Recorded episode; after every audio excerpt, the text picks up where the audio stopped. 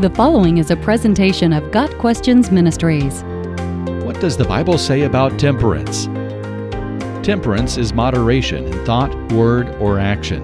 Those who practice temperance are self controlled and show restraint in their passions and behaviors. We often hear the word used to refer to limiting one's alcohol consumption. The temperance movement was an organized effort in the late 19th and early 20th centuries that attempted to limit or abolish the sale and consumption of alcohol.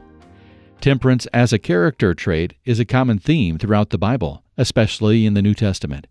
Temperance relating to alcohol is implied in Ephesians 5 verse 18, which says, "Do not be drunk with wine, but be filled with the Holy Spirit." Unless a person moderates alcohol consumption, it will be impossible for the Holy Spirit to direct that person's choices.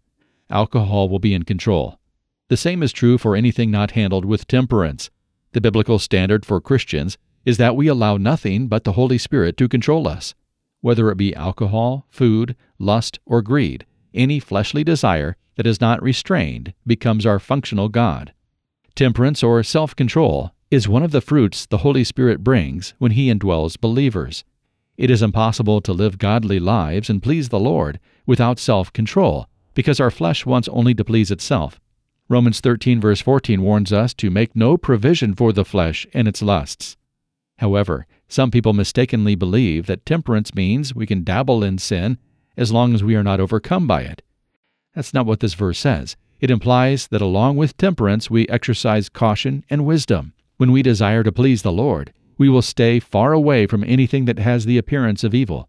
Living temperate lives does not mean we can commit sin as long as it is only a little bit. Paul describes biblical temperance in 1 Corinthians 9, verse 27. I discipline my body and keep it under control, lest after preaching to others I myself should be disqualified. Even Paul knew the power of the flesh to topple his ministry, so he refused his flesh what it craved in order to develop strength of character. Today's news headlines often remind us of the folly of attempting Christian ministry without temperance. When a Christian leader falls, it is almost always due to a lack of self control and personal discipline. The opposite of temperance is self indulgence. When we develop lazy attitudes in some areas, that laziness tends to spread to other areas as well. By contrast, when we keep ourselves under control physically, mentally, and spiritually, we are prepared for greater effectiveness in our mission to represent Christ well.